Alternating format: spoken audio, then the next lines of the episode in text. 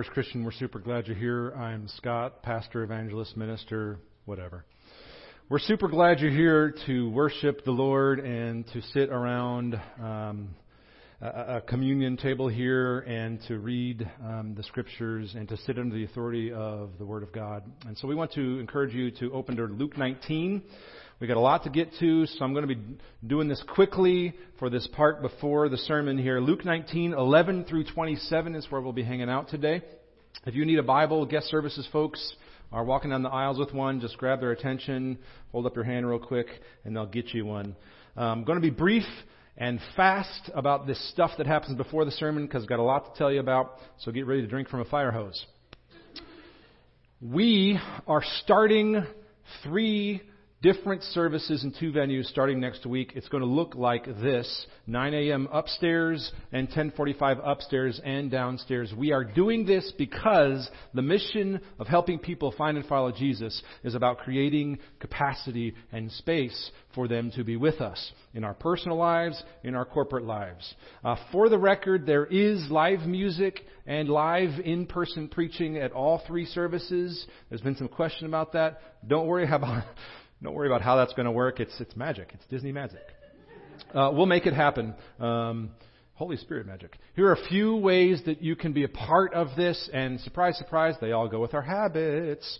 Um, the first is to engage in worship, uh, preferably downstairs if you can. Uh, we need about 75-ish people to commit to that downstairs so we can make some more space in second service.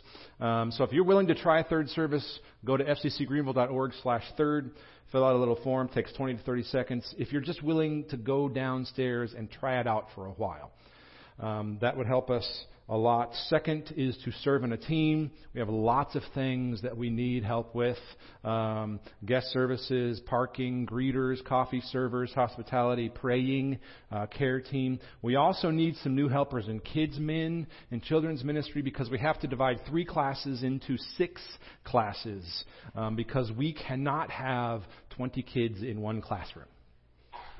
That's called pandemonium. Um, we want to be able to divide that so we can do um, justice to that uh, environment and to train those kids the best we can. So if you're willing to help in any of those areas, see someone back in the hub with the yellow connections name tag. This next one's the simplest to engage with and to help us with, but it's also the most important. I'm just going to say it simply. Please join with us in praying for humble hearts that are about the glory of God. Humble hearts about the glory of God. Next one is to pursue generosity. And at FCC, we pursue generosity as an act of worship that acknowledges that God is truly king over all of our lives.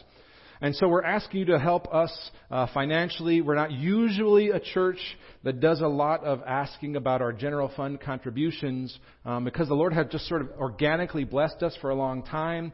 Um, going back many generations, in fact, all the way to 1919 when we were established almost 100 years. Yes, that's coming up soon. We have no debt. We have been running a surplus for a number of years. In 2016, that surplus was $35,000. We work hard to be wise stewards of the money we take in each week. Year to date, we are in the black, almost $8,000, meaning to the good, during a time of year when we are typically about 8,000 in the red. Praise Jesus. But, but, even though all that's good, we are a growing church and starting a third service, and ho- who knows, hopefully a fourth. Um, yes, I said that out loud. means that we need to continue to be faithful with the people He's given us. And God's giving us more people. So for a third service, for example, it costs about 10000 to prepare downstairs for that third service. Right now, we are printing more bulletins. We are working on a new website. We are uh, purchasing more communion cups and wafers and baptism T-shirts and paper towels. And we need to upgrade our internet connections and equipment. All of these things are needing more funding that, frankly, we didn't know we would need when we put together the 2017 budget because we didn't know we'd have 75 on average more people per Sunday. So we have no intention of taking our foot off the gas pedal of the mission of helping people find and follow Jesus. And we believe that pursuing generosity is a part of that mission of helping people find and follow Jesus. It's an important part of creating personal and corporate capacity for the mission of the gospel. So if you're a part of FCC in any way, whether you're brand new or you've been with us for a long while or you're a tender or you're a member, we just would like to ask you to prayerfully consider what you might be able to share with our general fund. Whether that means beginning to give or increasing your giving, whatever that means for you, it could mean two bucks and fifty cents a week, twenty-five dollars a week, two hundred and fifty dollars a week, two thousand five hundred dollars a week. Please, Jesus, make it so. The amount you decide is between you and your family and the Lord. Um, that's just Bible right there. You can give through our iOS or Android app or the website that should still be on the screen, guys, up top. Uh, give to fcc.org. Um, just make sure you choose um, the part that says General Fund Contributions. Um, lastly, tell the story. Um, Invite friends and family. We have invite cards. Be praying and thinking about people who could come along with you for that service next week. Let's go ahead and get to it. A lot of great stuff in Luke 19, and then we'll pray and uh, get our hearts right to hear from the Lord.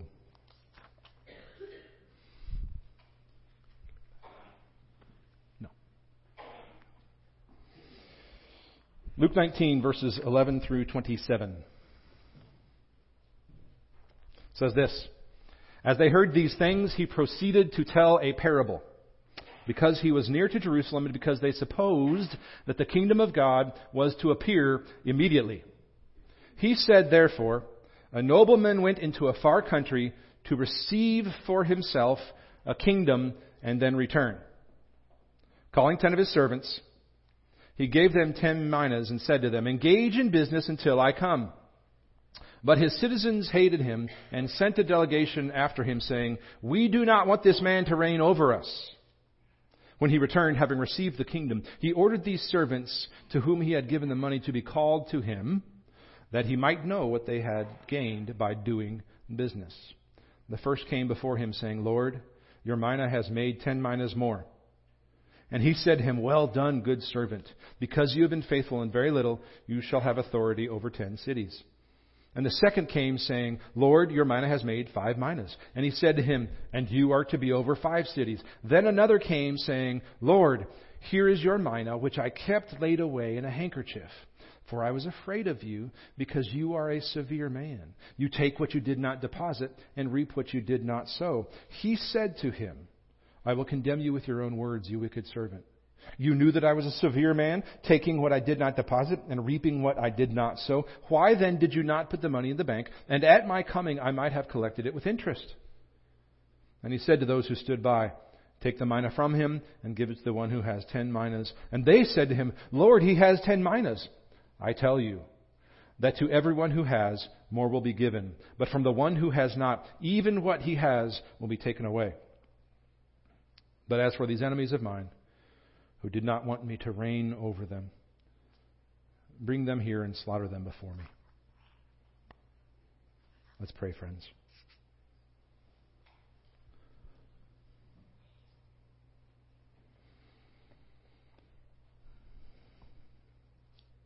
Lord, we quiet our hearts to sit under the authority of the truths of your word.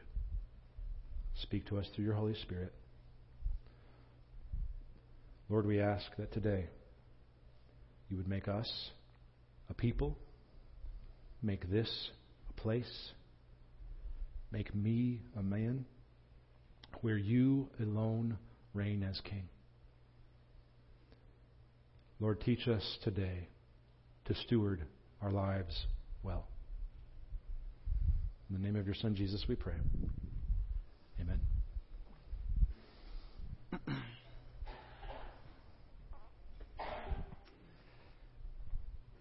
I get it. You want to do God's work.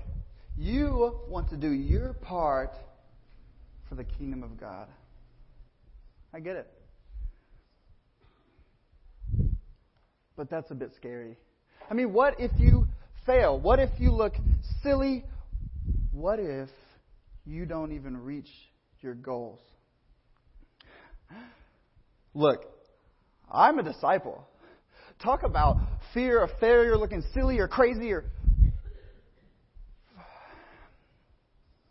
I mean, I left everything to follow a man by telling my friends and my family that I was going fishing for man.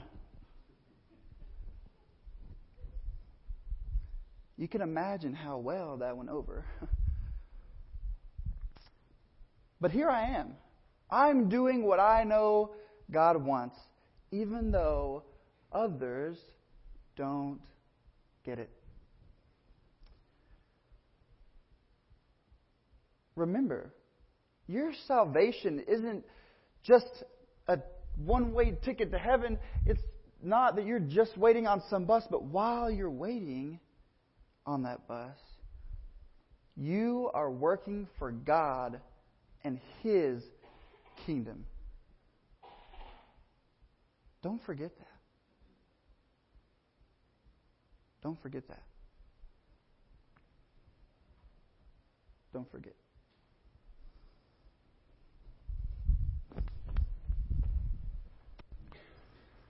There were two guys who were working one day and they had a shovel each and they were digging away.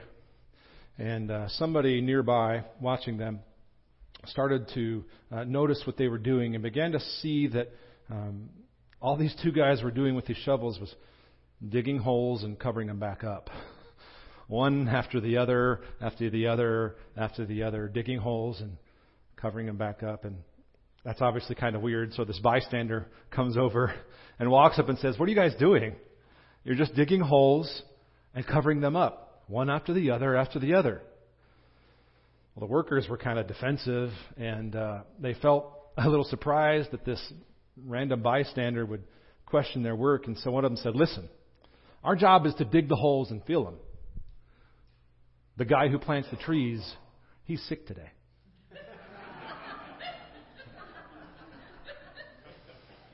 Kind of funny, kind of sad. Friends, in the kingdom, in the kingdom until Jesus returns, when you don't show up for work, stuff doesn't get done.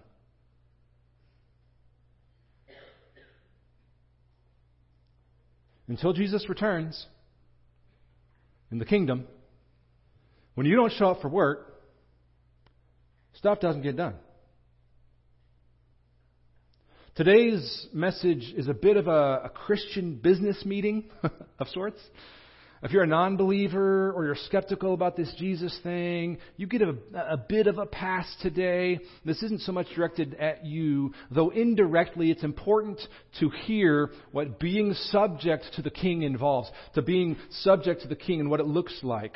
Um, but if you have identified with Christ and you follow Him and you are subject to His Lordship, well, welcome to this week's business meeting. Welcome to the team business meeting this week. And the agenda today is really simple. It's three words. It's not hard to understand. Three words. Do your job. Are we all clear? Following Let's look at Luke 19, starting in verse 11, and see where we get this. Great parable told by Jesus here. It says this As they heard these things, we'll talk about these things here for a bit so we understand the context. He proceeded to tell a parable because he was near to Jerusalem and because they supposed that the kingdom of God was to appear immediately. Now, before we move on to the text here, what are these things that they had been hearing and that they were expecting of Jesus that prompted him to tell this particular parable?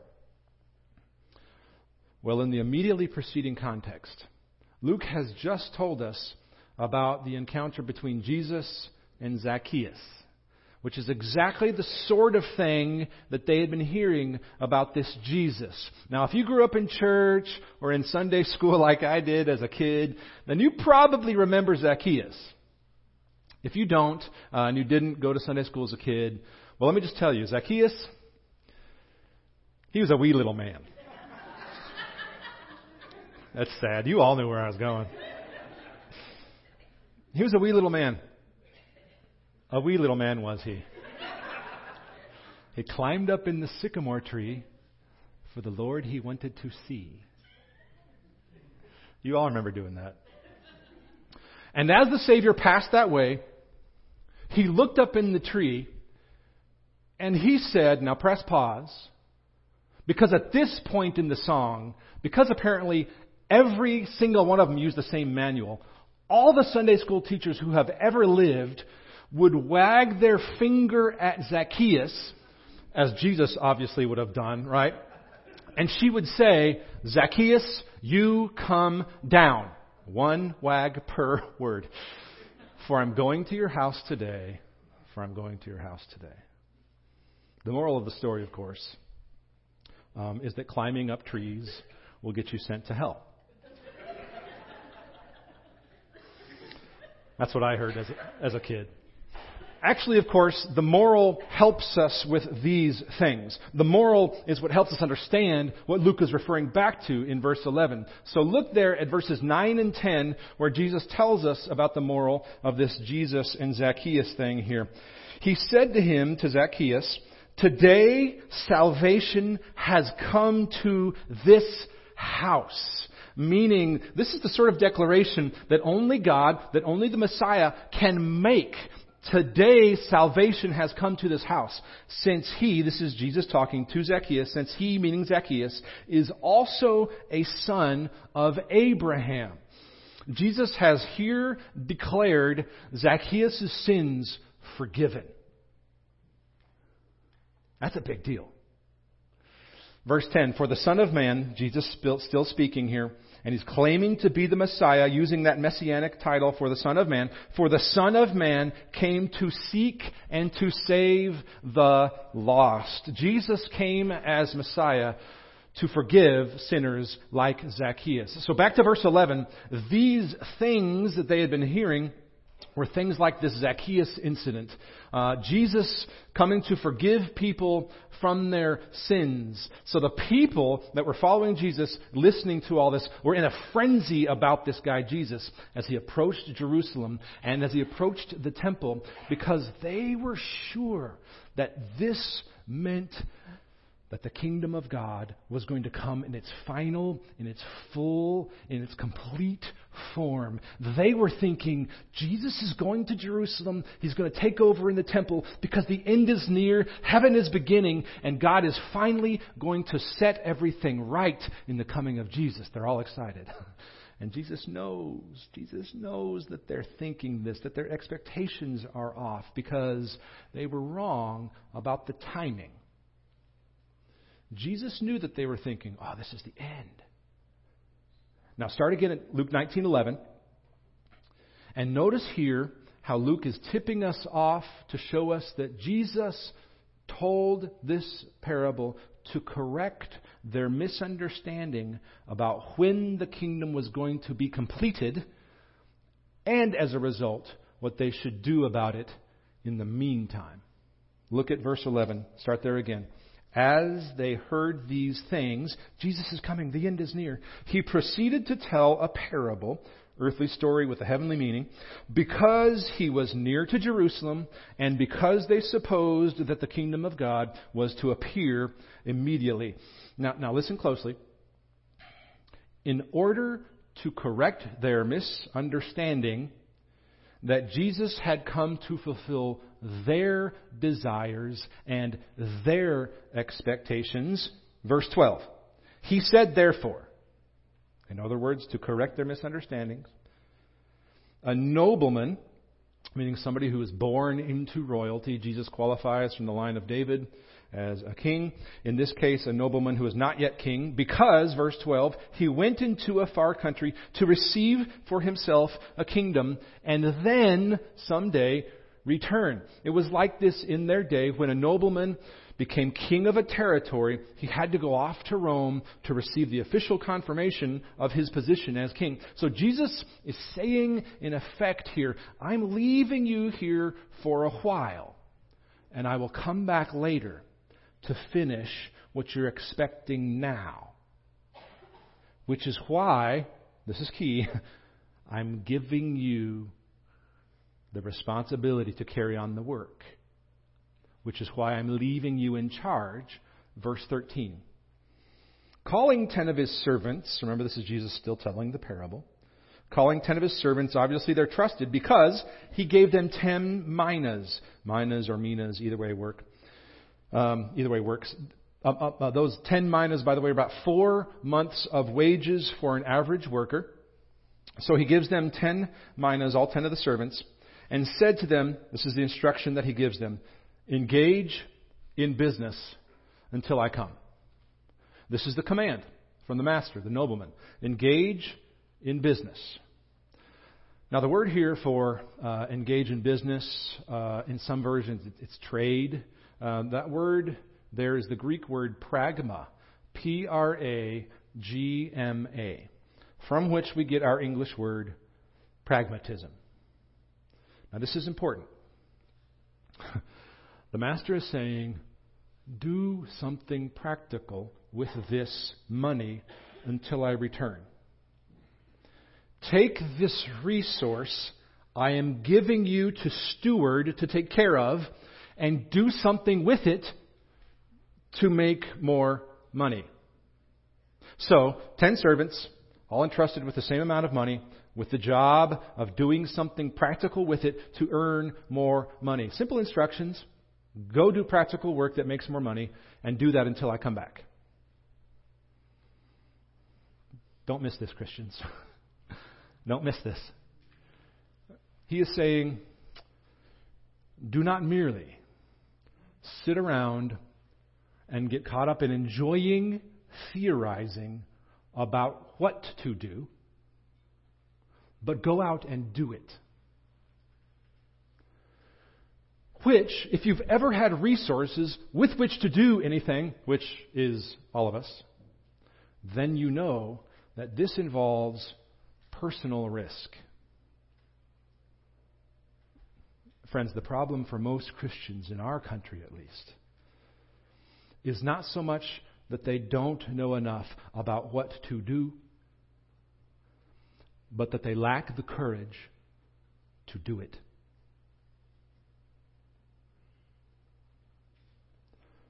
Our problem is not that we don't know enough so much as it is that we lack the courage to act on what we already know. So the master, the nobleman says pretty clearly, engage in business until I come. but, verse 14, but his citizens hated him and sent a delegation after him, saying, we do not want this man to reign over us. They bucked against his orders. This sounds like the Israelites in the desert. We don't want to follow Moses.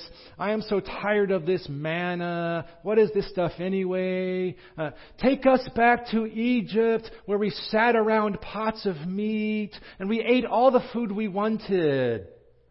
Uh, this is not much different than us. I do not want to follow and be under the authority of anyone else on the planet. That's the American motto and mantra. And Christians sanctify this for themselves for all kinds of absurd, selfish reasons. I refuse, this is the mantra of most in our country, especially with Christians, to be under the authority of, let alone let alone to be in the authority of a group of, of elders. Not gonna, I'm not going to do that. We, in effect, are saying the same kind of things that the people in the text are. Well, let me give you another example. Let me give you another example. I am so tired of this dumb little town with no nice restaurants. I have to go to Johnson City or Knoxville or Asheville to do anything exciting. Friends, when we are always longing for the supposed other, better thing out there, instead of the provision of God that He has right in front of us, we are in effect declaring to Him, we do not want this man to reign over us as king.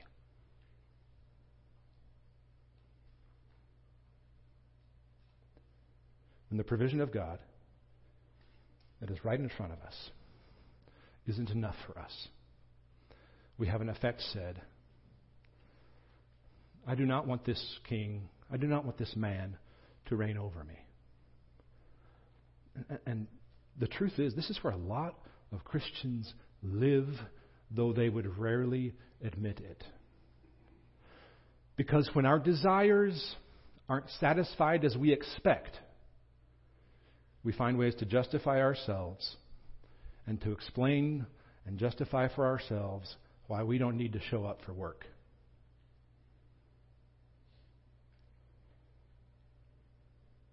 When desires in life aren't satisfied as we expect, we begin to justify for ourselves why we don't even need to show up for work anyway.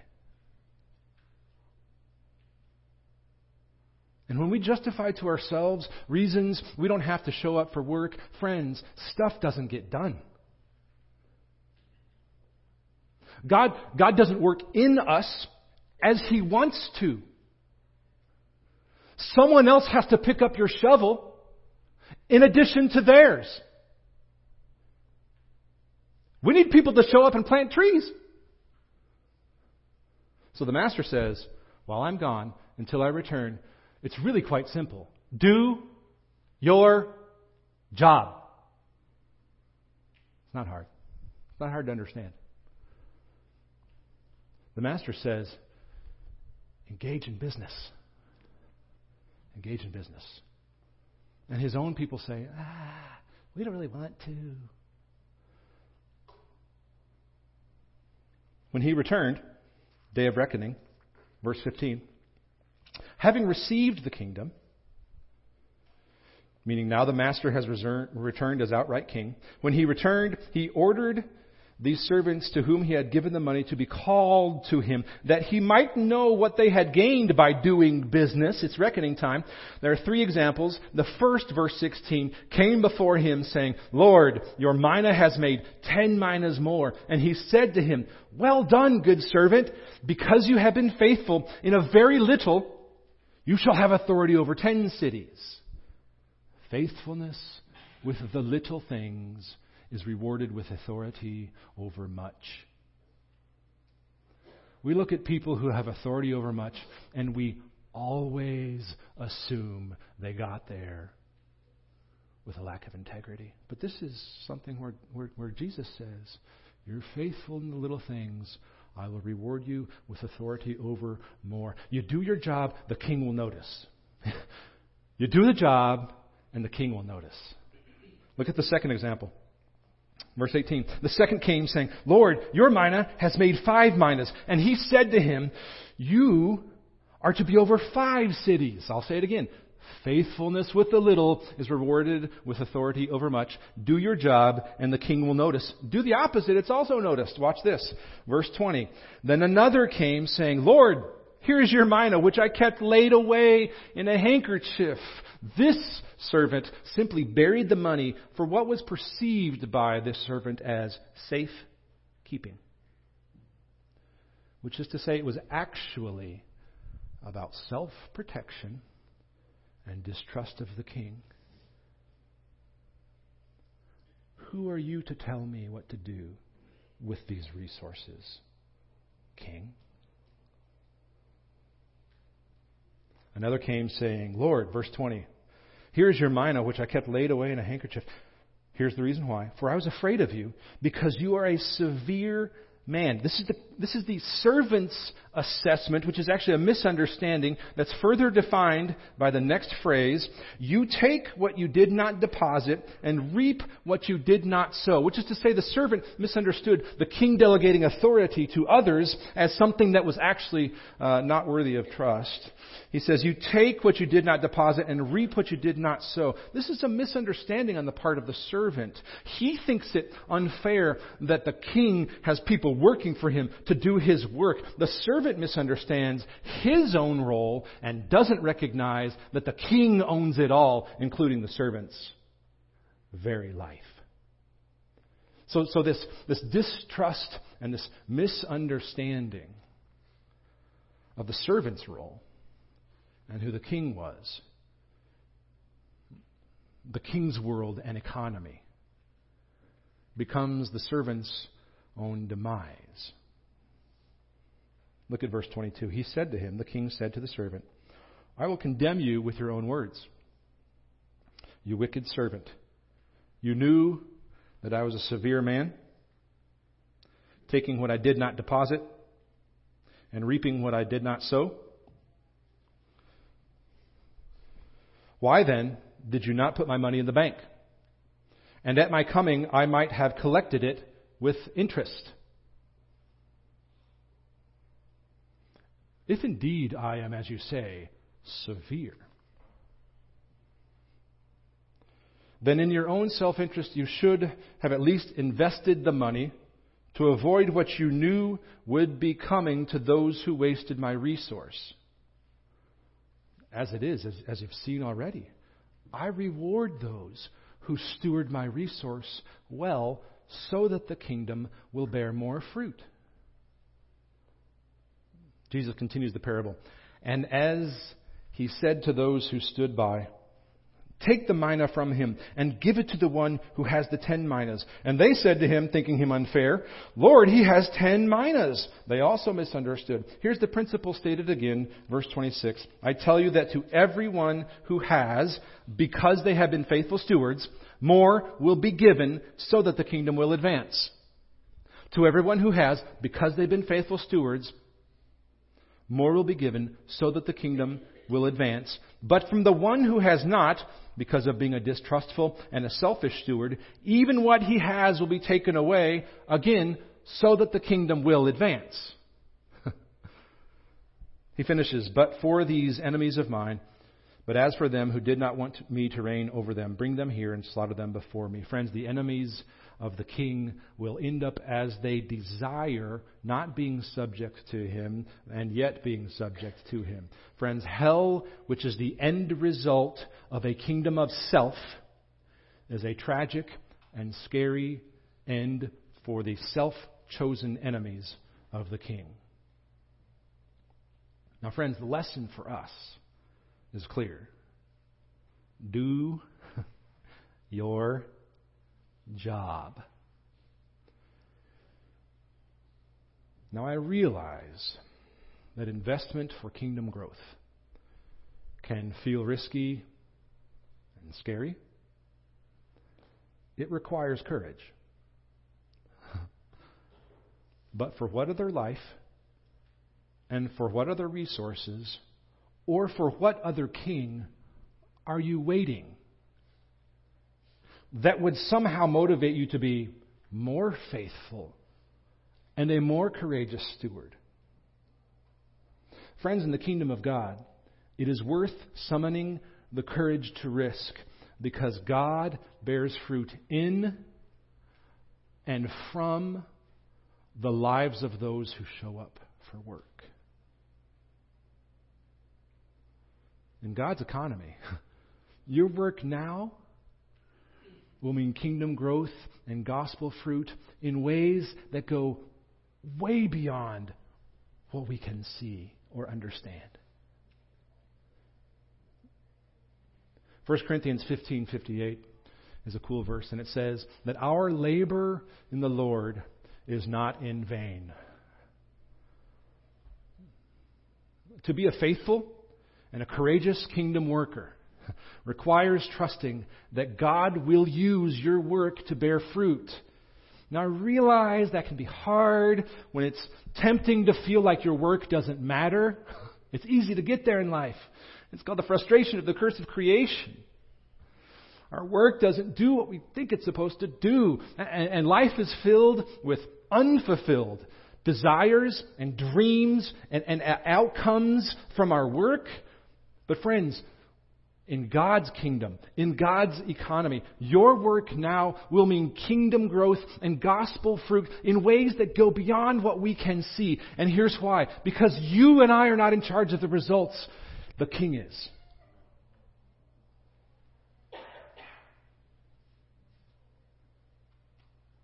I want to end with a little story about Vincent van Gogh.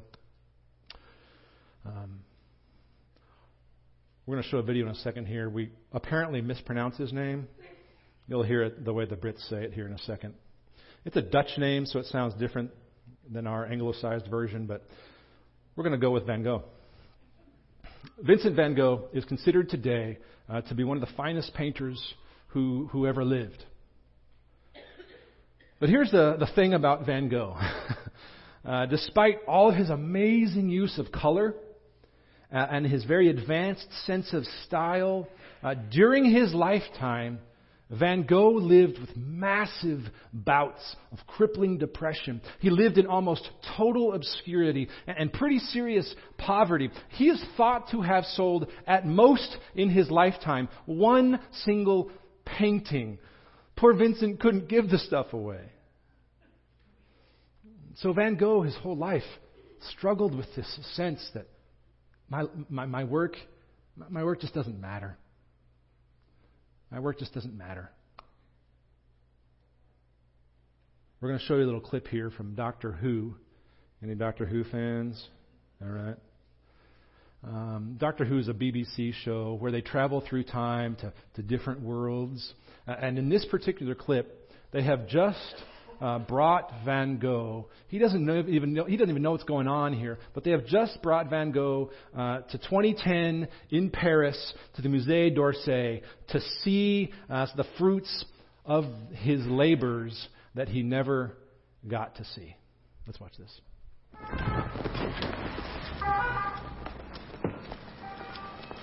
Where are we? Paris. 2010 AD, and this is the mighty Musée d'Orsay, home to many of the greatest paintings in history. Oh, that's wonderful. Uh, ignore that, I've got something more important to show you.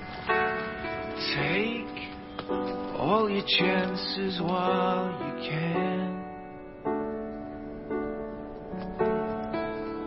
Never know when they'll pass you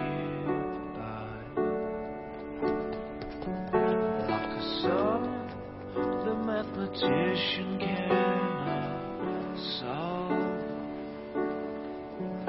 Like me, trying my hardest to explain.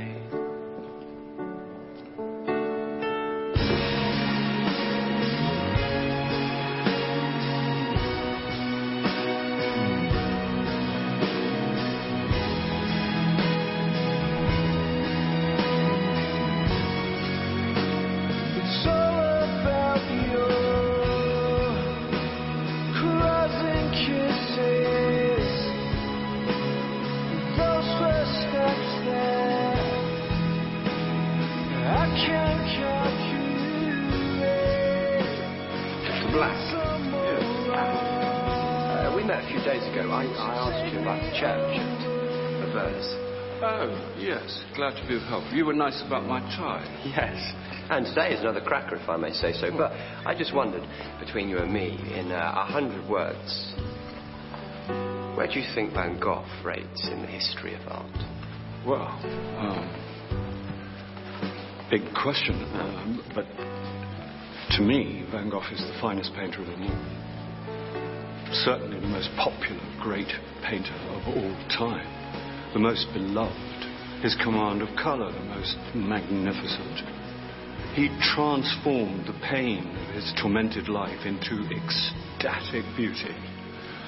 Pain is easy to portray, but to use your passion and pain to portray the ecstasy and joy and magnificence of our world, no one had ever done it before. Perhaps no one ever will again.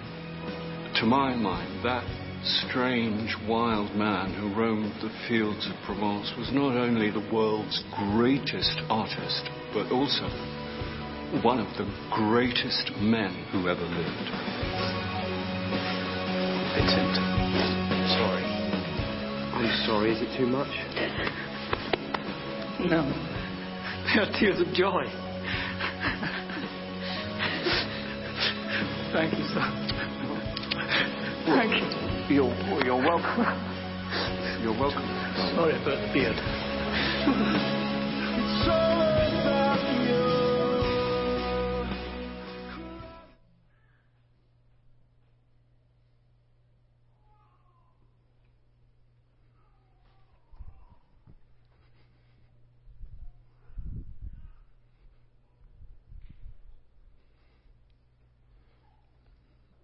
Someday when the reckoning happens and God's economy works itself out in ways we can't understand yet or even imagine, your work today will be shown to have not been in vain.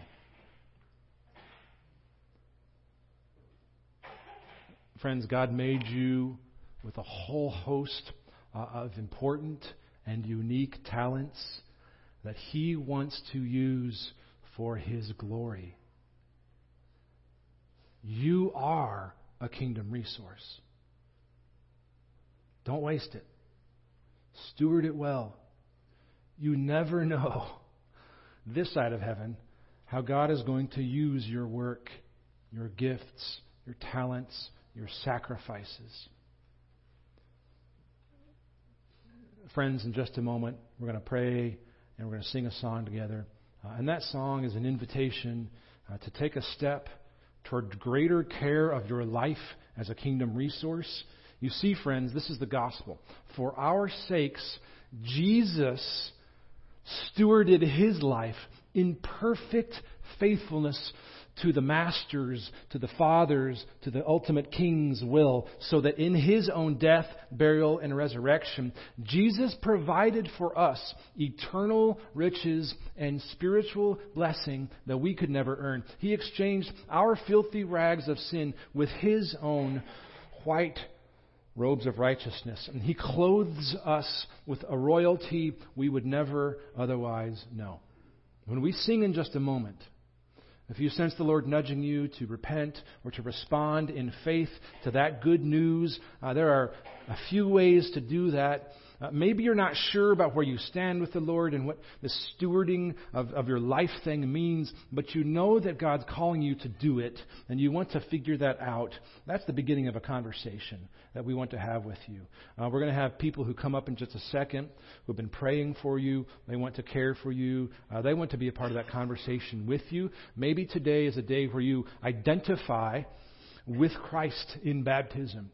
To identify with Christ is to say the old me is dead and gone. That's why we go all the way under. We bring you up, don't worry. Uh, but it's a symbol of that death, the drowning of the old man, being raised to new life and resurrection because of a Jesus who is still alive today. Maybe that step for you is to commit to the church as a member, uh, meaning as a, as a baptized believer in Christ, as a follower of Jesus, you say, I want to be a part of the whole. You see, we learn what it is to steward as a piece of the body. Not on our own, as a piece of the body. And so when we commit to the church as a member, it's to say, Lord, use me as you will. Um, so in just a moment here, um, we're going to sing. Um, but let's go ahead and pray first.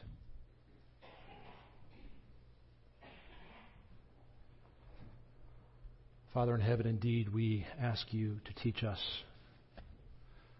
to steward our lives as you did the life of the Son, who used his life for us and gave us the ultimate example of selflessness the ultimate example of faithfulness to the Father's will. So, Lord, continue to teach us, continue to move us further into the kind of sacrifice that looks like the sacrifice you made for us. Lord, teach us to steward the resources of our lives well.